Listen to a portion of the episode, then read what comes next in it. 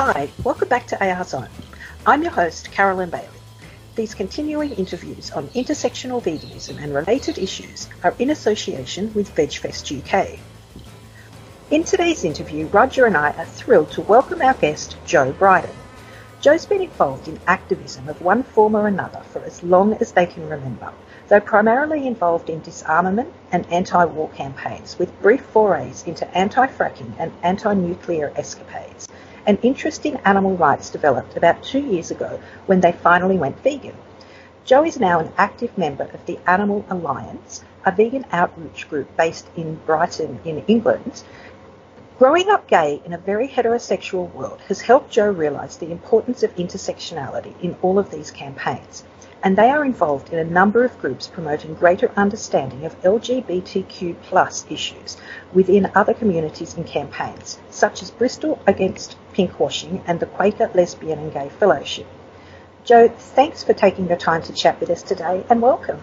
Oh, no problem. It's nice to be here. Hi Joe, how are you doing? I'm not bad, thanks. And yourself? Oh, grand, thanks so much. You're good. Joe, I'd like to begin today by asking you about a term that I know you use often, otherization. You've implied that this is the root of all oppression, and I agree with you. Would you please elaborate on what you mean by that? Yeah, otherization is this term we come across in a lot of psychological essays around how oppression manifests itself. And I was thinking about um, this in pre- preparation for a talk I was going to give. And I realised that the moment you see somebody as an other and put them in this group, then it starts to legitimise what you do against them. And realising that actually a lot of the things I've experienced um, as a gay person growing up, um, a lot of the negative experiences there came from people seeing me as another or at times me seeing myself as another. And that kind of mindset was something that was really harmful to me. And then I started realizing that actually, if we started dealing with that in regards to how we viewed other species, then a lot of the ills that we do to them would be resolved almost automatically if we started viewing them as part of that same moral community that we view us in. It's so it kind of it's like an us and them yeah. type thing where we feel that we're able to disregard the needs of others because we see them as others. Yeah, it's this kind of it's a dichotomy really where you get the in group and the out group.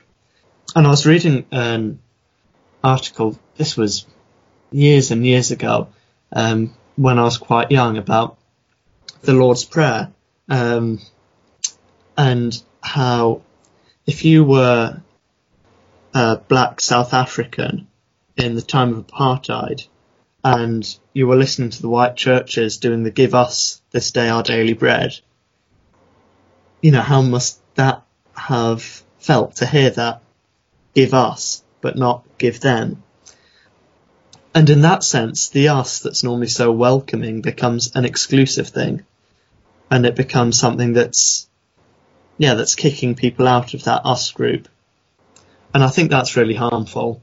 Yeah, I look, I completely agree with you. And I totally agree that it can, can be seen as the root of all oppression. I know that we see it often in the animal advocacy community, mm. particularly in regard to events such as the Yulin Festival, where yeah. we're able, we, we seem to be able to put such a focus on, you know, what in inverted commas the Chinese, because we, we see them as others and we mm. don't stop to think that what we're doing in greater numbers ourselves, but we're still able to sort of focus our hatred on them because, as you say, you know, we see them as the outgroup, we see them as the other.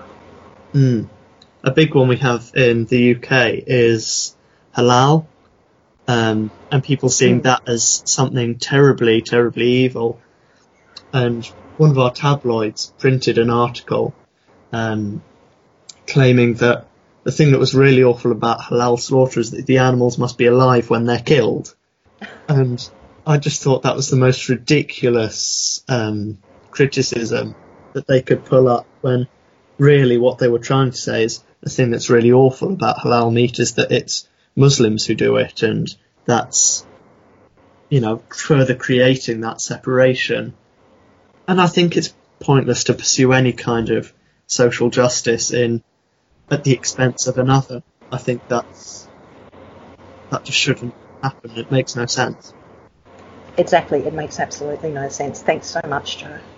Uh, so, Joe, it was my pleasure to introduce you at uh, VegFest uh, UK London at the activist session earlier this year. I don't know if you remember, but uh, so hi again in that sense. Yeah.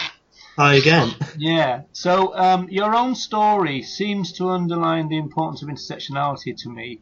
And in fact, uh, you seem to embody that 1970s idea and notion that the personal is the political, with an understanding that one has to look at justice with a broad brush approach, if you like. So are Yeah. we are we really going to get close to overcoming rights violations against other animals unless we can fully embrace and understand that both oppressions of groups and their liberation are, are all entangled together? That's a really interesting one. Of course, it's one of those hypothetical things that you can never really give a full answer, and of course, I don't know the answer any better than anyone else, but I think it's certainly something that isn't harmful to recognise the importance of all of this intertangled web of oppression, and something that will be very, very beneficial. Well, you know, we, we, we see a lot of pushback to this idea on Facebook. I wonder whether you've experienced it as well, you know? Yeah, so you're asking if we don't tackle things intersectionally, is it possible to get rid of the oppression of other species? Yeah, yeah, in the sense Okay. that um, you know ev- everything's kind of entangled. So if if we if we understand the oppression of all the different groups as it entangled, then it means that the liberation of all these groups are entangled too. So you know people talk about taking the wall down one brick at a time, but it's a bit more complicated than that, I think. And in Yeah. the, in the sense that you know, as you alluded to in, in your first answer, I think is that you can't really fight for the rights of other animals if you're, for example, trampling all over the over women's rights in the way that Saint Yeah. PETA does. You know, so a, a kind of intersectional understanding seems to me to be becoming more and more basic, and it just seems welcome to me. But again, as I said, there's a bit of a pushback to it. I think. I think to view this in human terms, um, because sometimes it's useful to go into human terms because it's something we understand a lot better, it seems. Uh, in terms of a lot of my activism with the anti-pinkwashing movement, um, a lot of organisations with very dubious human rights records, and um, one of the most common uh, manifestations of pinkwashing is with regards to the state of Israel, where they will strongly promote their gay rights record because it seems something very easy and very trendy to do, and covers up a whole load of ills. And one of the things that the anti-pinkwashing movement says quite clearly is that gay rights means nothing in a society where you've got racism, where you've got apartheid, where you've got slave labour, where you've got this and that. That's not gay rights at all, you know? And I think it would be very, very healthy if the animal movement recognised that, that the liberation of other species means nothing if we're marginalising people within our own species. It's still not a full embodiment of that kind of liberation that we want to see. And I think that's one of the reasons I kind of came into the animal movement was a part of that whole holistic understanding of what liberation means. Yeah, understood. Yeah, th- thanks for that. Joe, you mentioned in your VegFest UK talk this year that you don't think that making comparisons, comparisons such as Holocaust, slavery, rape, etc., are helpful. I'd probably go further than that and say that they, that they can be really harmful and, and certainly mm. triggering. Would you please elaborate on why you think they're not helpful and on exactly how they may even be harmful? Yeah, it's a very difficult one. We've had a lot of conversations within the Animal Alliance about this, and a lot of people say, you know, it does get people thinking.